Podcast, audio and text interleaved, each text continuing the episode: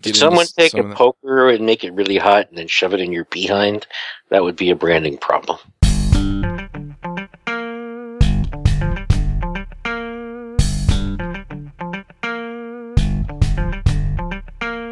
Are you a busy Ruby developer who wants to take their freelance business to the next level? Interested in working smarter, not harder? Then check out the upcoming book, Next Level Freelancing, Developer Edition Practical Steps to Work Less, Travel More, and Make More Money. It includes interviews and case studies with successful freelancers who have made a killing by expanding their consultancy, developed passive income through informational products, built successful SaaS products, and become rockstar consultants making a minimum of $200 an hour. There are all kinds of practical steps on getting started, and if you sign up now, you'll get 50% off when it's released. You can find it at nextlevelfreelancing.com. Hosting and bandwidth provided by the Blue Box Group. Check them out at bluebox.net. Hey, everybody, and welcome to episode 38 of the Ruby Freelancer Show. This week on our panel, we have Eric Davis, That's me. Evan Light, I wasn't ready. Jim Gay, Hello from a standing desk. and I'm Charles Max Wood from devchat.tv. This week, we're going to be talking about optimizing your sales and marketing pipeline. Sounds like a mouthful. So, do we want to start with the definition? What is a sales is, it? and marketing? is this Ruby Rogues? Did we did I dial into the wrong place? Yeah, that's kind of what it felt like there. uh, yeah, I would like a definition. well, my understanding, and you guys can and probably will correct me. um, Right. The the sales pipeline or marketing pipeline is effectively the process that you put your prospects through from the basically from the moment that they encounter your website or marketing message all the way up until you convert them to a sale or to a client. Is that an oversimplified or did I miss something? I would say leads, not prospects. Leads? Because, yeah. Yeah, yeah. It's basically starts at leads. Like, you know, this person might have come to your site as like an anonymous visitor, or maybe they heard of you or something like that. Where it's like, oh, who's Chuck? And that's kind of where they start at, and then they go to what is it? Uh, sus. No, actually, suspects is first. Suspects are people that might be a good candidate for your business. Then it's leads when they actually kind of contact you.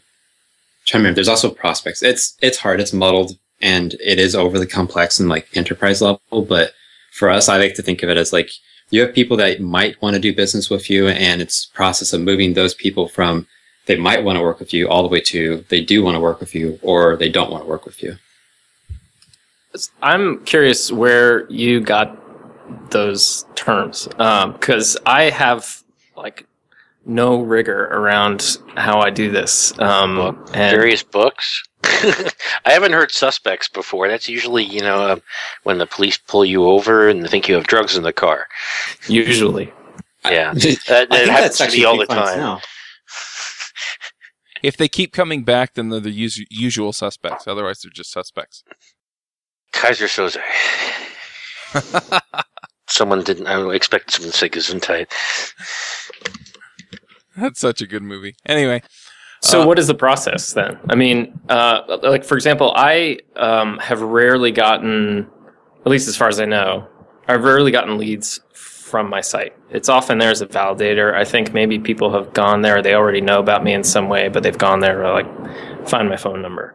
Um, so I don't really have on my site a uh, you know a contact form, at least that I remember. So I've Um, gotten leads from my site. I've gotten not many, but I've gotten some actually some jobs from from leads from my site. I've gotten most of mine from referral. Um, and I guess in trying to come up with some sort of definition still, or or pro, or high level process. In a nutshell, for me, it's always reach back out to a, lead as soon as possible, plain and simple. Get them on the phone.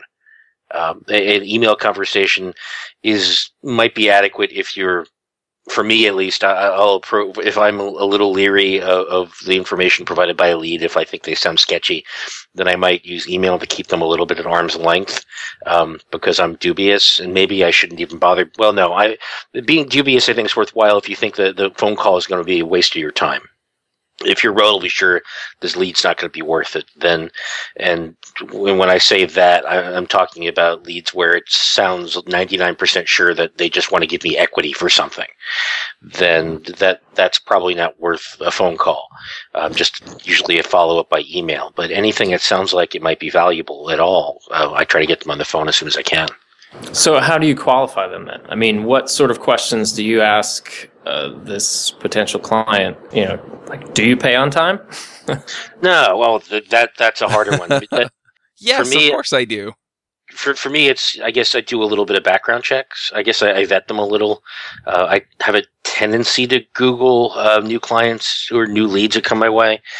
Also, it's it's also based on the quality of the email itself. I will actually judge people by the the content and the quality of the language that they use. Um, perhaps that's fair, perhaps that's not, but it, it was something I, I'll consider a little. But in a nutshell, it's just I, I vet them based on the information that's available to me. If I just have a name and an email, then I'll reach back out and I'll ask a few more questions via email before making a phone call because I want to make sure I want you to know a little bit more about them. And if they give me enough information, then I'll go search them on the net. If they haven't, then I'll try to collect a little so maybe I can search them on the net. Um, and if they sound like they stand a reasonable chance, you know, greater than maybe 1% of being worth my time, then I try to get them on the phone. So most of the time I try to get them on the phone. I think it's interesting that we we start talking about the sales funnel and we more or less wind up skipping all the way to the end. Really? What do you mean? Halfway, yeah, I would agree. Half? Yeah. Okay. Yeah. Because there's the how do you get their attention in the first place? But that's well, okay. For me, we Well- talked about that recently because for me, it's a lot of it's talking at conferences, and we just did mm-hmm. that one. But that's me. That's not you. The rest. That's not you guys necessarily. Yeah, I, I I'm not I'm not saying we're in the wrong place. I just think it's interesting that that's where we wound up going first, and maybe that's you know maybe that's where your mind or you know some of us are thinking about things as far as just following up and and being in that process. How how frequently do you follow up? Because because if we're gonna talk if we're talking about this part, let's let's go ahead and just talk about it. You know, how Yeah. frequently do you follow up? And and what inform you know we we did talk about what information you need to advance them to the point where you're talking to them on the phone and starting to get to the point where you can finalize the, the contract. Okay. So first, I'll say I tend to follow up about once a week uh, until I have some kind of stronger contact. But second, I want to say that I would like to get to that part of the conversation that I guess I inadvertently jumped ahead of because this part I feel good with. It's the sale, the marketing to sales part that I guess we are starting to talk a little bit more about sales at this point, aren't we? Yeah, I mean, let me let me back up. I want to. I, I actually want to. have- I want to get to the part before this. Right. Yeah, like I actually have process documents for this, and I'll run through what they're called, and that Cool. kind of might give us some terms to hang on. So basically, there's three parts. There's lead generation, which is basically creating interest for my services and get people to contact me. Second one is lead conversion, which is where I work with a potential client to turn them into a client. And the third is project delivery, which is actually doing the work and delivering it.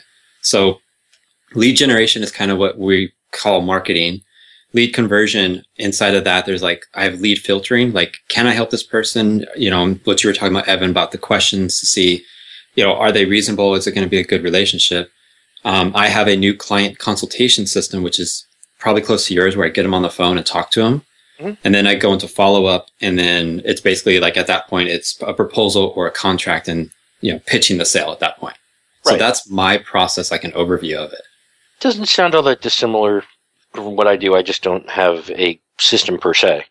I was going to Yeah. ask, do, do you have a system for follow ups and all that stuff, Evan? So I guess you don't. I have well, I have a good memory for people, so I tend to know which. When it comes to people, it's not uh, usually a stress point for me to remember the open loops I have in terms of people who I, I owe contact to. So I usually remember to ping on a lead that I've generated that I have yet to convert periodically. And So you, you, you have a system. It's just an ad hoc based on your memory and your how your personality works. Then Yeah, it's that it's it's ad hoc. I don't think is quite fair, but yes, I have a system built around how I work. or okay, not ad hoc. Maybe like not documented or whatever. Yeah, Okay. Uh, Eric, it sounds like you have a much more d- documented or refined system, something that you've worked on for a while to Yeah. to do this. Sounds like it, but uh, a couple of these are just to dos. Like I've never gotten through the whole thing. Like it typically ends up like I this last I started documenting the whole thing as I was working with a lead, and then he just wanted to jump ahead and start working together. So obviously, I'm going to work with him instead of like, no, wait, we have to slow down. So I have the first part, like the marketing and the like filtering the leads, all that stuff pretty well documented because I go through that a lot. But the later stages, like follow up, I just, I, I kind of like Evan, like every week or so, I kind of email them or call them and it's very ad hoc for me. I don't really have any central thing around it, mostly because I the, haven't needed it. Not necessarily I've, all that different than me, except maybe you keep more documentation. I found it really hard to keep track of all of the folks that um, fall into the category of leads at various stages. And so what I've started doing is I, I do all my email through uh, Google Apps, mm-hmm. and in my browser I have the OmniFocus plugin, whatever it is, that sends this page to the OmniFocus inbox. And hmm. so what I do is I, I put it into my to-dos is what I've started doing. And then I just make sure that I clear my to-dos regularly. And if, if it sits there for more than a week, then, then it becomes a critical thing that I have to do right away. And so that way I am following up every, every few days to a week with those, with those, uh, folks. But then it's not, it's not regimented. They don't hear from me every seven days. It's when I get around to, you know, furthering the conversation and it'll sure. go no more than a week. So Eric kind of said something earlier that got me thinking that I, I think I'm the one who often says that clients seem to come in, in two categories. They're the kind that are raring to go right now, and then they're the kind that tend to be well i guess so i guess technically i said clients i should say leads. They come in three categories then. The kind that are raring to go right now the kind that are still trying to decide and then the um, the kind that are going to decide against you or decide against you because the kind that are raring to go, they want to work with you right that second, and they skip your whole process, Eric, and they skip mine too. Basically, it's okay. Where do we sign the dotted line to go work on this project? And occasionally, I will get in the back and go, "Whoa, whoa, whoa! Let, let, us hear about this thing first to make sure that I'm actually a fit at all." Because I yeah, I, not that I that's will, a bad thing sometimes. So mm-hmm. right. I mean, if they, if they just want to pay me, well, that's great. I just want to make sure that that I'm the right person to take their money. Um, because yes, that's something that matters to me. I know it matters to you guys too, but what I think for me the the interesting slash tricky part, and I think this is probably true for all of us, is that undecided group, the kind that where you've got the lead and it really it, it's a matter of pulling them, if you will, deeper into your pipeline. That you you're trying to get them closer to a conversion. It, it, so it's I guess that's that's sales. Yeah, and I think you know from my perspective, I always try to do whatever I can to leave them with the impression that that we're we'd be focused on their problems. So whatever conversation I have, I ask as much about what they do as I can and not say, well, I do this and I do that. So making sure that the conversation is always back on their their needs and then giving them suggestions like, you know, I would try looking at this, or if you're running into this problem, I would do that, or take mm-hmm. a step back and think about it in a different way. And then they at least walk away from the conversation like, okay, this person was not only focused on my problem, but willing to offer assistance without trying to nickel and dime me. And I think just leaving that impression that you're not just going for their wallets, you know, or, or just uh, want to be heads down in the code and left alone, and uh, you know that that type of thing. I think being genuinely helpful before you've even signed on the dotted line uh, is has been beneficial. Now I, I concur, but I've also had I had one lead who would take advantage of my tendency to do that, where I had at least four prolonged conversations, I, I, at least a half hour, more like probably an hour each, where this guy was trying seemingly to get something for nothing, where he was trying to get advice without having to pay anything. And I ultimately ended up referring him to someone else who we did actually do some work with a little bit here and there. But the, so what I'm trying to get at is, I, well, I completely agree with what you said, Jim. There's this fuzzy line where you have to be sure that, that you're not giving away the whole house. Well, it's true, but I mean, I think uh, you you'll probably admit this, but uh, you probably made a mistake. You probably should have not had four conversations with him like that that were that long. You know, after the first one, maybe going into the second, you should say, well, why don't we have a planning session? Why don't we start plotting out the path? Because, you know, we can talk about this so many times, but Mhm. we have to actually do the work. And no, So- I'll, I'll admit it. This was a couple years ago when I was still newer at this, and he sounded interesting at the time. I would have probably, I probably would have velvet roped him sooner.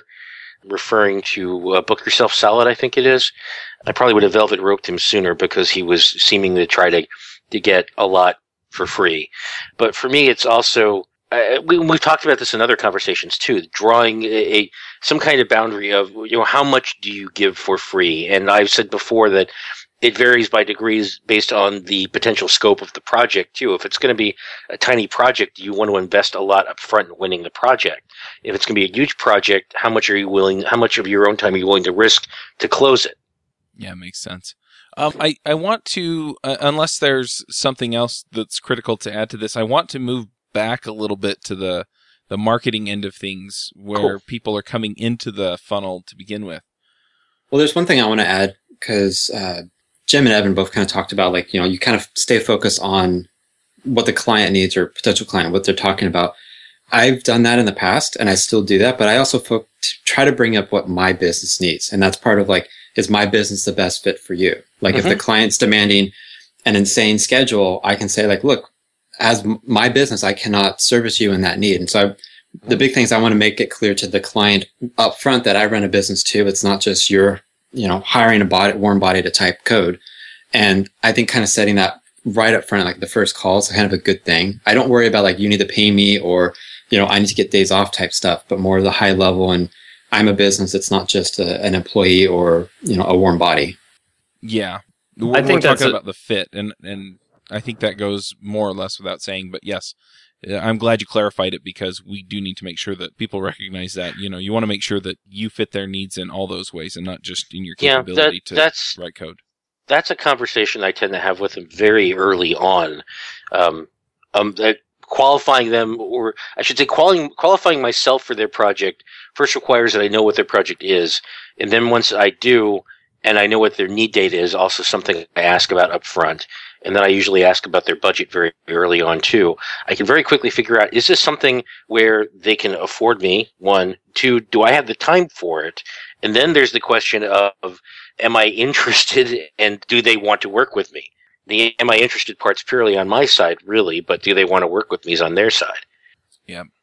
All right, well let's let's move into the marketing area and getting getting people kind of in the door in the first place because I feel like marketing is sort of everything up to the point where you start talking to them and trying to make the sale. So once they become a lead, Mhm. you're more or less into sales land. I, I don't know if Mhm. that's a demarcation for everybody, but uh, for the for the sake of this conversation, let's just say that it's there. I'll buy it. So Yeah, um, that's, I basically think of it as, you know, marketing is you're converting anonymous people that you have no clue who they are into someone, like whether it's a name, an email, a phone, whatever. It's a way for you to get in touch with them. Yep. So, what what kinds of things do we do to get people in the door in the first place? From my experience, um, at least as far as development goes, I early on would get clients when I was doing a ton of Radiant development uh, a couple years ago. I would get people on the mailing list. You know, it was open source work, and I was active on the mailing list. And um, I'd be helping people there, and I would get calls that said, "Hey, it's so and so from uh, the Radiant mailing list." And I would, of course, act like, "Oh yes, I remember seeing your name," even though there's you know several hundred people on there, and I didn't remember. But I would get calls like that, and so open source contributions have definitely helped. But it's not just open source; it's being active in a community. So you might not contribute at all, but contribute to the conversation in a community. And people say, "Okay, he knows what he's talking about." You know, when we run into problems, let's he's on our short list uh, of, of talking to people. Yeah, I've gotten Plus a one. little bit of work on an open source learning management system that's written by a company out here, and it's just because I'm on the mailing list, and it also helps that I know almost all of their development and support staff because I worked with them at a previous company. So that definitely works. I, I remember hearing Eric or Evan mention referrals, and Mhm. I, I think that's another good way of doing it. Do you usually go and try and I, I don't want to use the word pump, but pump them, pump people you know for referrals, or do you wait for them to sort of organically come up? I ask periodically. Um, I go back to client to, to good clients and or good former clients or even current clients, and I'll ask for referrals. Um, but it, it, it's not something I do that often. Besides, it's not like I've I've had a huge cadre of clients to, to go ask, but I usually start with them, and then occasionally I ask other folks. But usually I, I, I just wait for referrals to come in because they often come in based on uh, my having run DCamp or having spoken at a conference um, or occasionally some open source I've done. Yeah, I've gotten referrals also from other clients. I've also gotten referrals from other developers who are on projects mm-hmm. that that need another, you know, dev, and they think of me. So. Yep, gotten those too. Do you, do you ever get any an, anonymous ones from from your websites? Any of you guys? One or two. I've one of my current clients. I get a lot. I mean, I think it kind of goes back to what Jim was saying. I did a lot in like the Redmine community for open source. And so it got to a point where people would ask in the Redmine forums, someone else in the community would recommend that potential client to me. And so that potential client would come to me, but they would come to me through my website. So it's like the first time I hear about it is through the website, but it's actually because of stuff I built up in other areas. So that's something that's interesting to me in the sense of optimizing your pipeline is that how how often do you know the circumstances under which you got the referral or somebody coming to your website? I try to find that out for um, each lead that I get whenever possible. Uh, I don't always get an answer, but something but that's why I say that I'm sure that some of them have come from conference speaking because it sometimes has, has come back to someone heard me speak and that person mentioned me to someone who said they were looking for a contractor. Um, the ones with where it's DCamp, I, I know the people already. Usually, when it's my website, they've often just told me that. But uh, I I don't know about you guys, but at least I try to to find out for myself. You know, I haven't, and it's it's something that's just so simple. I really should. Every time somebody contacts me, just say, "How did you hear about me?" I uh, I'm on a project now that I got through a recruiter, so huh. that that can be good sometimes. Um, it's it was a difficult negotiation process because recruiters are looking for most of the time anyway employees. So you sort of have to battle that. And uh, it also changes the perspective on who you are. They think of you as an individual more than they think of you as a company. So if you you know, if you're helping do staff augmentation and you're you're a part of the team rather than them like a, a client who sees you as a vendor and they pay you to build a product or build some features into a product, um, it's it's just a different relationship. So it depends on what you want to do, but recruiters are potentially a, a, a way to go as well. I was, can I go on a tangent and ask you a little more about that? Because I've usually had miserable luck with recruiters. Granted, I don't give them a whole lot of a chance but how did so, that work out? I think that that's the key. Um, it was a couple years ago. Uh, really, I didn't think much of it, but um, I came across a comment somewhere. I have no idea where. I don't even remember what the comment was, but essentially the gist of it was: look, salesmen and women and recruiters, um, people who do that type of stuff constantly on the phone all day, are people too. And um, what? they they yeah, just don't have souls, Evan. That's oh, okay, okay. Thank you, Chuck. I feel better. Well, the thing um, is, is, I'm married to one, so I kind of know they are people. it's true. Just She's kind, you just kind of know. Are you sure? Pretty uh, positive. Uh, he, he's he's married to one, and he can only kind of know that they're human. Well, if you want to get on a tangent, if, if they weren't human, it would, mean, it would mean that Eric's child is half human, like Spock. no, it's it's half human and half kind of human. Anyway, um, so I started just changing the way I responded to people. Like even if I got, um, you know, telemarketing calls at home, I was still I would say no, I'm not interested, and I, I wouldn't, you know, yell at them, even though sometimes you feel like that. Um, there's still people I'd say, good luck. I'm not interested. No, I'm not interested. You have to repeat it. Um, but with recruiters, you know, sometimes I would just respond to people. I've gotten potential uh, projects and projects just by writing back to them and said, you know, you wrote to me in all caps. You really don't need to do that. Um, why don't you try approaching it this way? And and it just sort of starts the conversation where you're a person who they start to realize isn't like everyone else who wants to shut them out. And I think a lot of recruiters don't realize when times are good anyway, how developers see them. You know, the like I I'm one of the organizers of Arlington Ruby, and we've had people come there as well as DC Rug in the area, and we've had recruiters show up like, "Hey, can I, you know, come and say something?" Sure, we'll give you time. And we had one recruiter come and say, "I'm hiring for so and so. I'd love to talk to you about our projects. We're doing X, Y, and Z. I'm going to leave my business cards here." So and then I'm just got it. I'm going to let you finish, but I'm going to ask you a question here.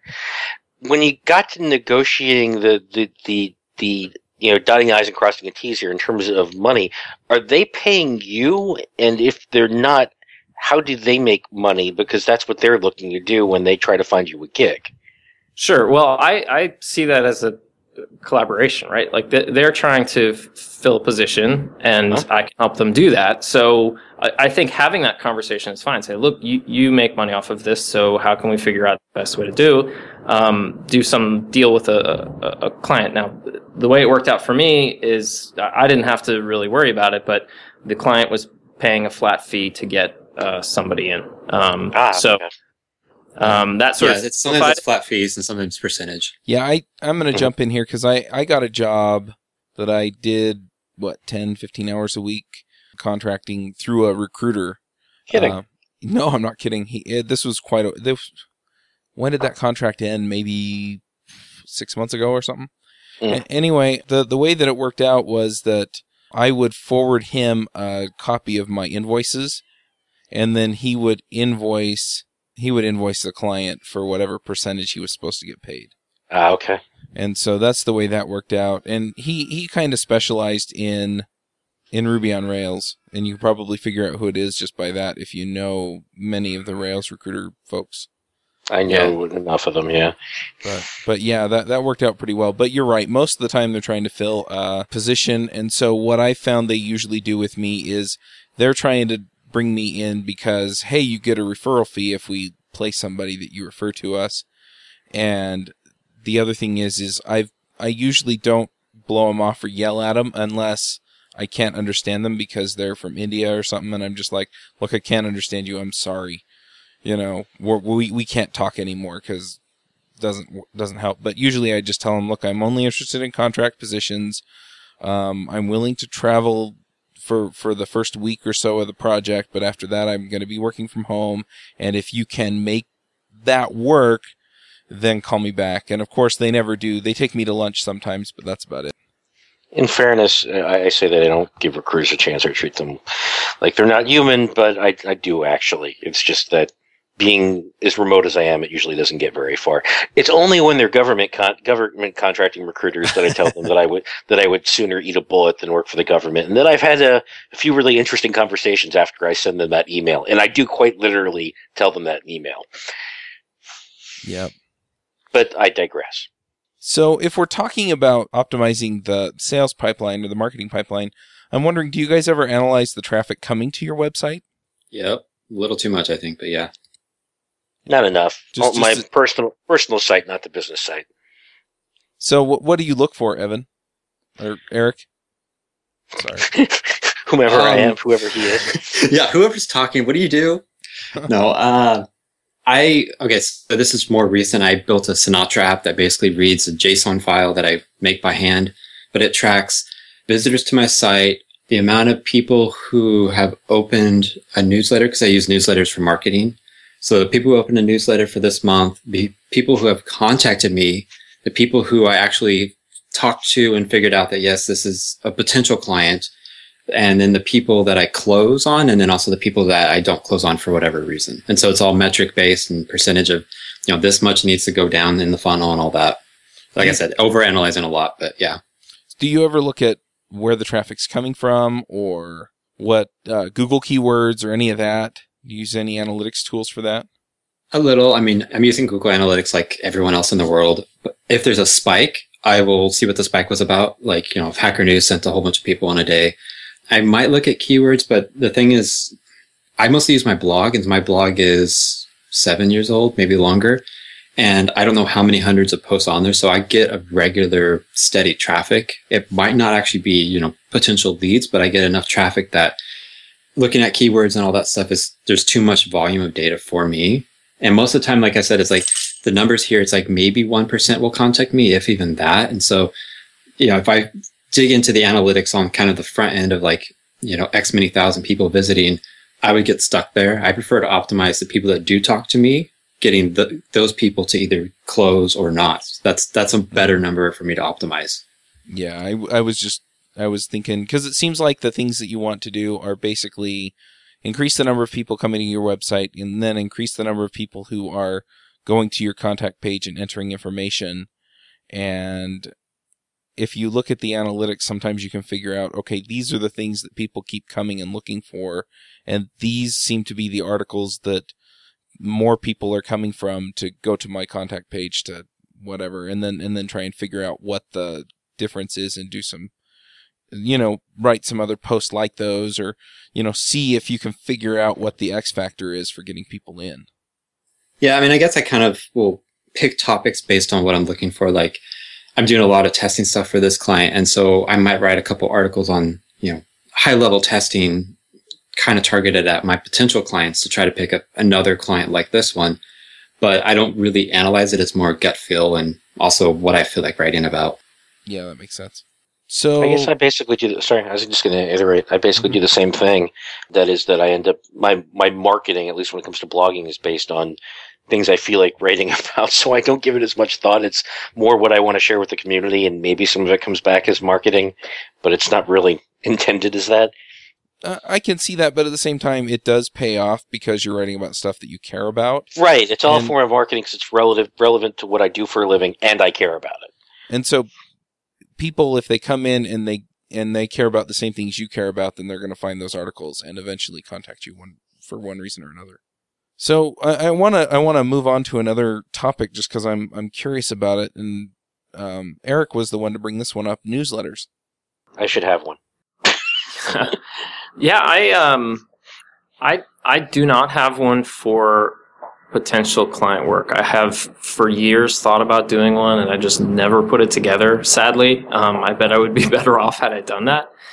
But for my book, it wasn't really until recently that I realized I needed to keep people engaged. You know, when they buy Clean Ruby or they sign up for the mailing list, I just have content that I send out to them. And I'm still in the process of building that content as I write the book. But um, just keeping people engaged with helpful information and reminding them who you are, I think would be a very good thing. You know, especially if if clients hire you to either build products or to help uh, their teams get better at what they're doing, you just write content, you know, related to that and help them in their process, and they'll they will remember that they when they need help and have the budget or, or whatever it is, they'll give you another call.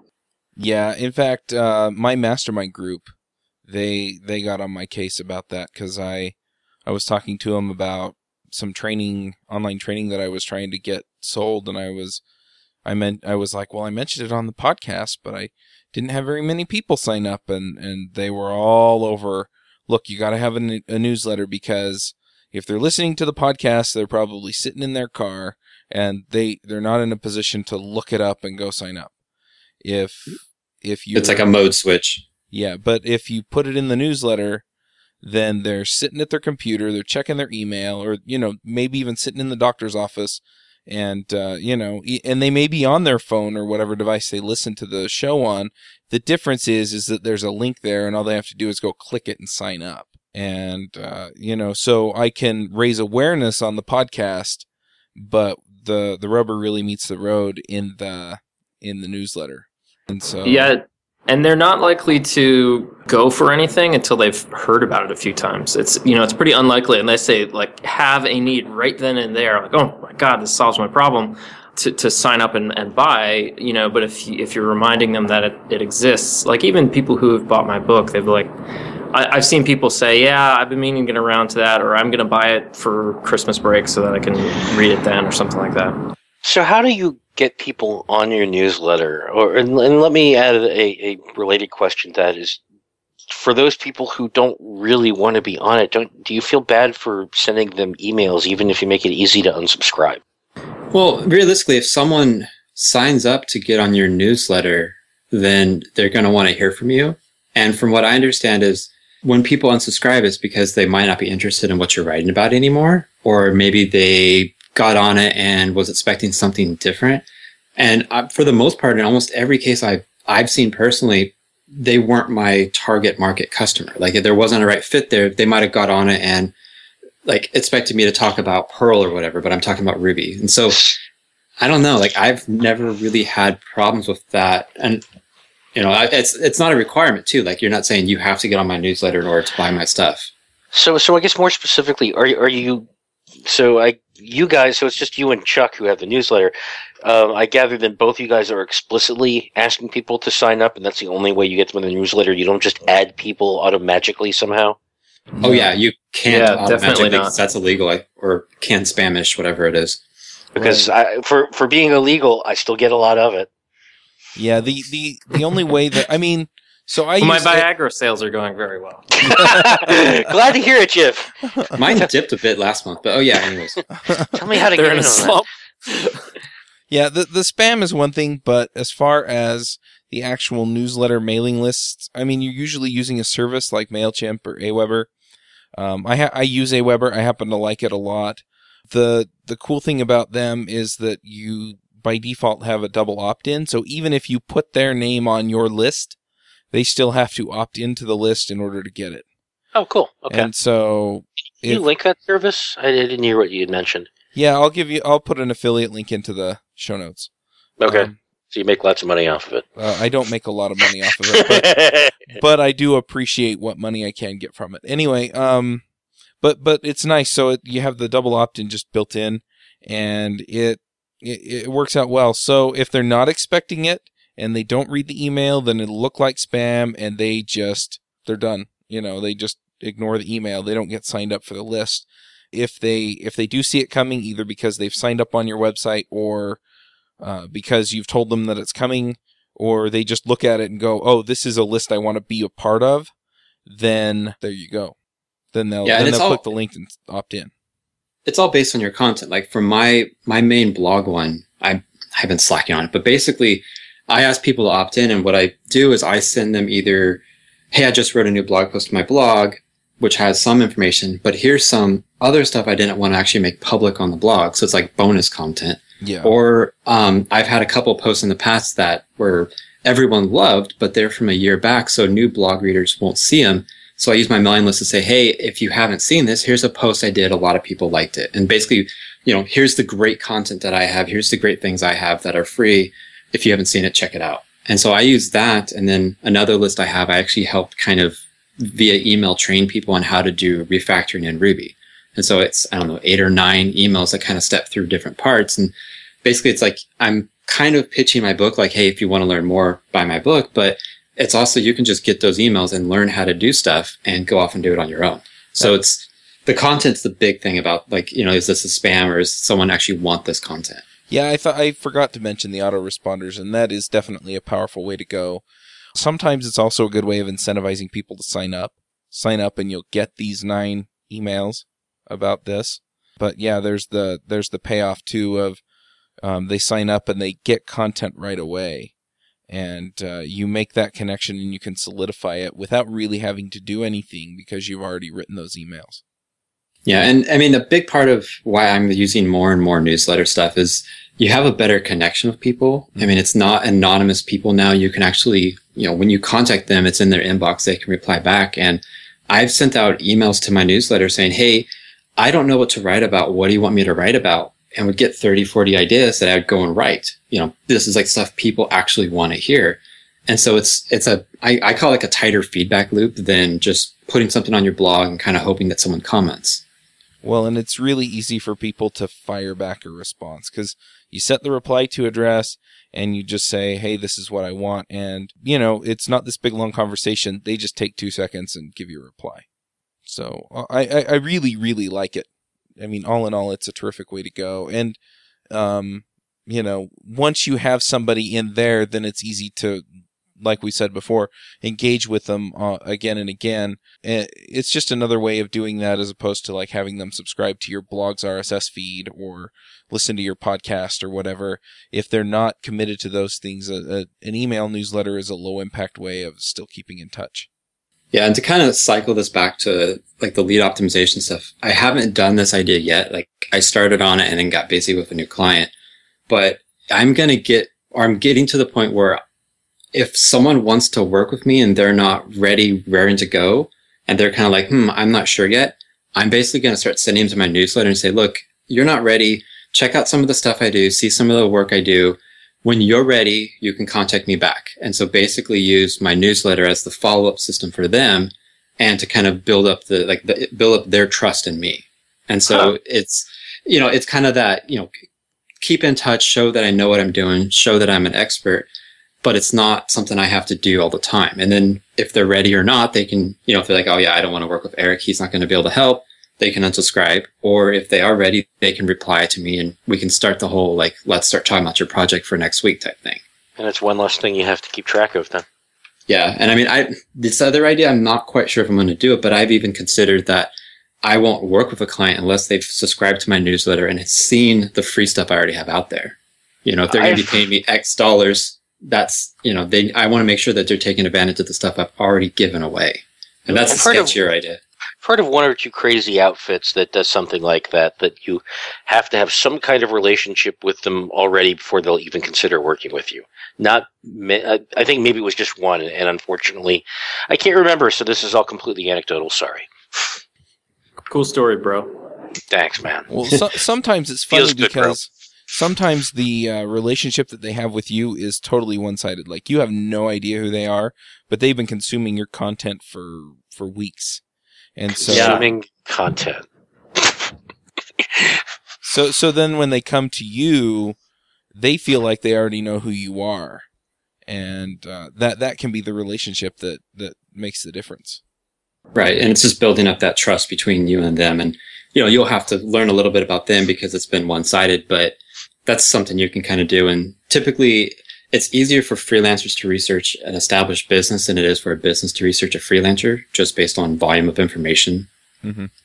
So I'm curious, like if you're going to do autoresponders, you know, you say to somebody, um, you got to sign up here before we go forward. What do you have prepared, you know, especially if you have clients who hire you for different reasons. Like someone hires you to build a product for them. They might be thinking in terms of product, and other people hire you to help them be more agile and manage the team better. And then they think about those things. So, you know, as far as content go- goes, how do you juggle that? Magic. I mean, it's I I have this problem. I'm not very focused. I have tech ADD, or sorry, nerd ADD. That's the proper term. Um, but for me, I'm trying to like define like this is the ideal client that I work with, and so I'm going to try to write stuff, make things for them. And it might not actually apply to every other one of the clients I have. Like, so in your case, Jim, I know you do dev, but you also do design. I think we talked about this somewhere, but you know, yeah, you could structure your site and your content around I can do A and B and C and D, but you might get a stronger response to say, I do A. And the people who want B, C, and D still might be motivated to contact you about other stuff. And so it's just, well, it's sure. The, the, the, lack of the, the focused offering will make it easier, I guess, for make people more willing to actually read what you have to say rather than when you have to say a lot and they have to feel like they might have to read all of it. Yeah, it's a strong, and you could yeah. you could conceivably set up landing pages for the different areas that you cover, and then have separate newsletters for each one. Exactly, right. and like for me, because I have products in different areas, but I have actually it's open here. I have it looks like about eleven different mailing lists. I have like my general Ruby Rails one. I have one for refact. I have a couple for refactoring. I have a couple for the HR products, a couple for writing ebooks, and so the whole point is depending on what someone's interested in and where they came in from, they're going to get different messages, different content, and that's going to funnel into you know however I want. I don't have doing that, but you know, like I did a webinar about Redmine a while ago. In that webinar, I gave them different things than I give my normal list, but eventually they kind of merge into one. And if they're interested about Redmine, they would contact me. Mm-hmm. How often are you writing on these mailing lists? I mean, these newsletters? I was trying to do add two a month, like two like quote emails a month. The way it's set up, like what Chuck's talking about, it's autoresponders. So it's not actually like, you know, it's the November new newsletter. It's, I'm basically adding stuff on the end of a, a stack or whatever. And so people who just sign up are getting the very beginning. Right. And so it's, you know, I think I have like a 14 day delay on most of it, but it's the kind of thing though, if you spend a week and write, you know, 10 emails and load it up, if you send them out once a month, that's 10 months of stuff done and you never have to touch it again. Yeah, one other thing that I'm doing, or I'm going to start doing with uh, the different shows that I do, is I'm going to have a mailing list for each one. Um, I'm going to do what I've seen some other people do, and that's basically the newsletter isn't like this big structured thing. 90 or 90% of it will already be done because it's like, you know, here, here's a thanks for our sponsors.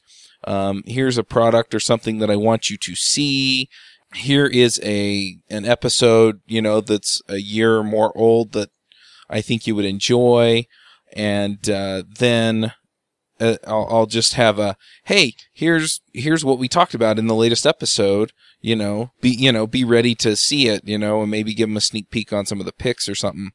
But all of the stuff except for the hey here's what we talked about in the last episode will be done and all I have to do is write a few paragraphs saying, "Hey, here's what we talked about. Here are the parts that that I liked. You know, here's why I'm excited for you to have it," and then just send it out. Yeah, and I've um, the other podcast I'm in, we we we're trying to do that. So like you know, new episodes out. It's not just an RSS feed and it pops up in iTunes, but you get an email of kind of a summary of what it is, or if there's like bonus things or whatever. Yeah. And I've actually for Chirk, I've actually taken like I'll read some HR blog, find an amazing blog post I'd take that, write, you know, maybe a paragraph about why I think it's amazing or kind of an, an additional idea and make that an email. So I would say, Hey, I read this post. Go read it now. When you, when you're done, come back to this email and read kind of a, a slant on it or a variant of it. Like you don't have to write all of your content, especially like, I mean, it's old school sharing style, like, you know, before social networks came around. Yeah, but the I, I subscribe to one newsletter that is effectively it comes out like every week or two, and and he's basically, hey, here's what I did, here's what I was thinking about, and it's no more than like five or six paragraphs. Thanks, uh, you know, and then the guy's name, Justin, and you know, all you know, basically his credentials, and so it's really just a convenient way of him keeping in touch with all of the folks that he's interacted with. So I think uh, something good to cover would be um, what should I do? You know, like people are listening, and I, especially when I hear interesting things that people are doing with their businesses, um, I'm at a point now where I need to optimize my my sales pipeline or I need to improve it. What are some things that I should do to figure out how do I get to a better step? You know, tomorrow. So one thing that I recommend to people is that figure out where you want people to wind up. And to wind up as a client is not an answer because it's too vague. So well, it's also you need a high volume to get one client too. Right.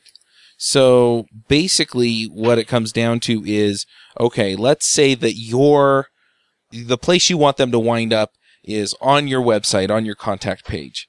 And, and I highly recommend that you not just have a contact page, but that you make it easy to figure out how to get a hold of you on the website. But let's just say that that's where you want them to go. So you want them to wind up on that contact page or to call you on the phone off of the website. Okay. So you have that focus. You want them there. So then what you do is you, you say, okay, well, what's the next level up? Well, from the contact page, you know, it, it makes it really easy for people to get to the contact page if I put a link to it on other places on my webpage, you know, on my blog or on my website or on my podcast site or however on the landing pages. So then you do that. And, and this is just an example. I mean, if you want them to be, you know, to contact you in another way or go some other way, then, then that's what you get. But so then you move up from there. Well, how do I get that? Well, you do, you know, you put it on Twitter and you put it on Reddit and you, you figure out where people are, are looking for that content.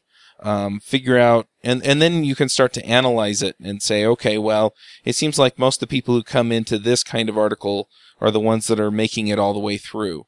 Um, you can set up landing pages and see what you can do there, but you kind of have to build this strategy, and it really depends on who your target audience is as to how you build it from I want them on my contact page all the way up to, you know, they're going to find my content or find my website or find somebody who knows me, you know, often on the other end.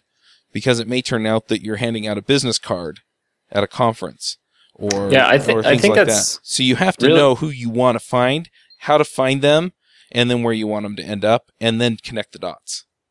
I think that's really good insight. Well, one of the other things that came to mind as you were talking about, you know, figuring out where you want them to go is uh, I wrote a bit about this in a blog post I had about selling my book, where uh, I was shocked to find that even though I was writing these blog posts, and for years I've been writing blog posts that are relevant to people, but they just lurk out there and read them.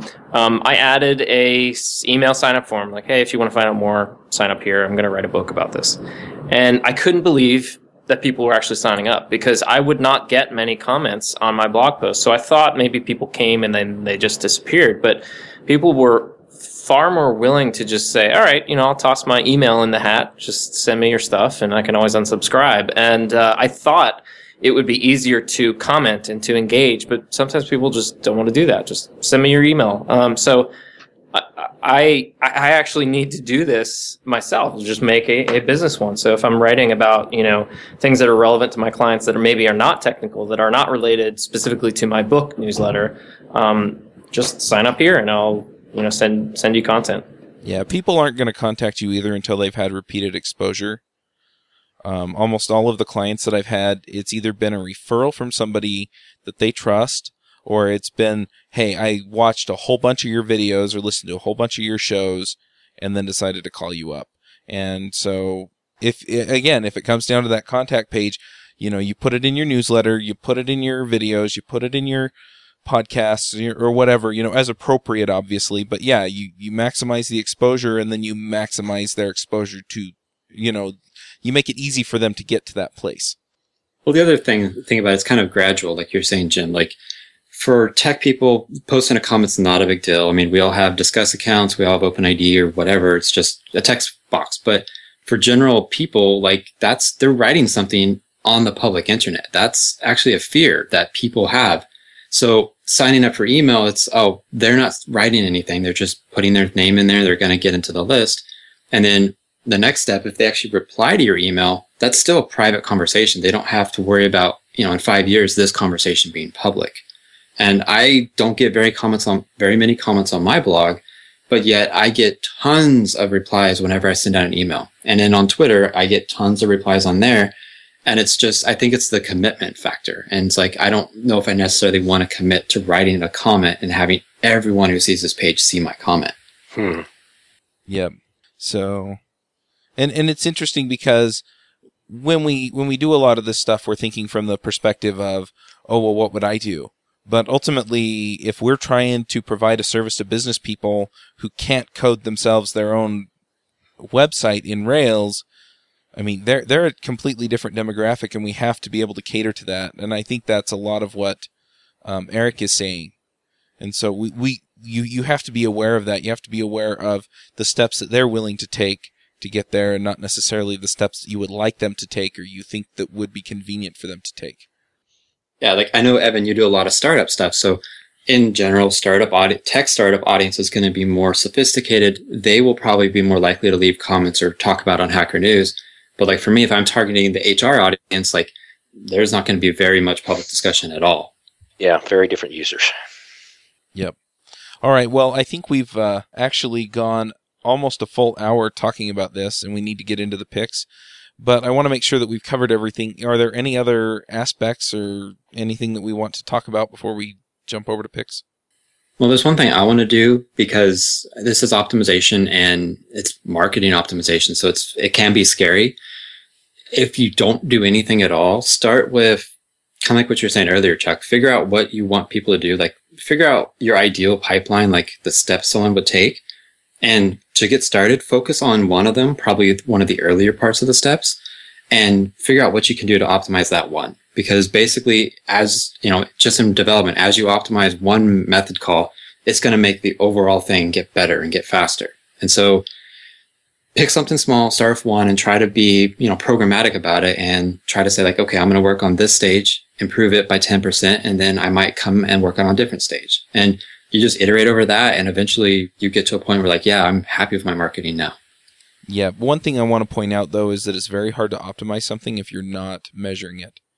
So if you know what the next step is, step is, for example, if it's from reading a post on my blog to signing up for my newsletter, you know, measure that. Measure how many visitors you're getting and measure how many of those are signing up for your newsletter and then you know play with it tweak it see if you you know if you move it up higher on the page or change the colors or put an image behind it or whatever but figure out you know these different changes and see what works to make that better if you're not measuring that you won't know it anyway let's let's do the picks eric what are your picks Okay, so I have one pick and then I'll add one based on this discussion. So one pick that I've used actually today and past couple of weeks is Browser Stack. Basically lets you run multiple browsers and OSs in a browser. Uh, it's great for basically testing IE stuff, you know, and what version of IE do you want? IE 6, 7, 8, that sort of idea. Uh, it's paid service. It's pretty inexpensive. I think you can get like half an hour free. But like just today, I loaded up IE8 and IE9 for a client and ran our Jasmine test just to see like, is stuff really broken or is it just partially broken? And it's a great service. You don't have to mess with having, you know, Windows VMs or Windows licensing or even having hardware around. So I recommend it. It's been really nice for me. Like it. And then my second pick based on this conversation, it's the CRM tool I use. It's called Pipeline Deals. I've looked at a lot of them. This is a simple one. I basically track context. So in this point, it's, I guess, considered leads. I'll track if they have projects for me. I'll track what the stages are, where they heard of, where they heard of me from, all that stuff. And it has some nice reports and actually sends out stuff every Monday or actually every day and also like every Monday. So I can kind of keep track of who should I follow up with this week. So that's pipeline deals and I'll give you a link in the show notes. cool evan what are your picks I'm full of fail. I got nothing. jim what are your picks Terrible, terrible, Evan. I have one pick because I couldn't think of any picks, and that is sadtrombone.com. So- Now, what does that do? I'm seeing this is better than mine. it's it's better than Evan's because I actually gave you something. Does If it you just didn't hear play it, it plays this.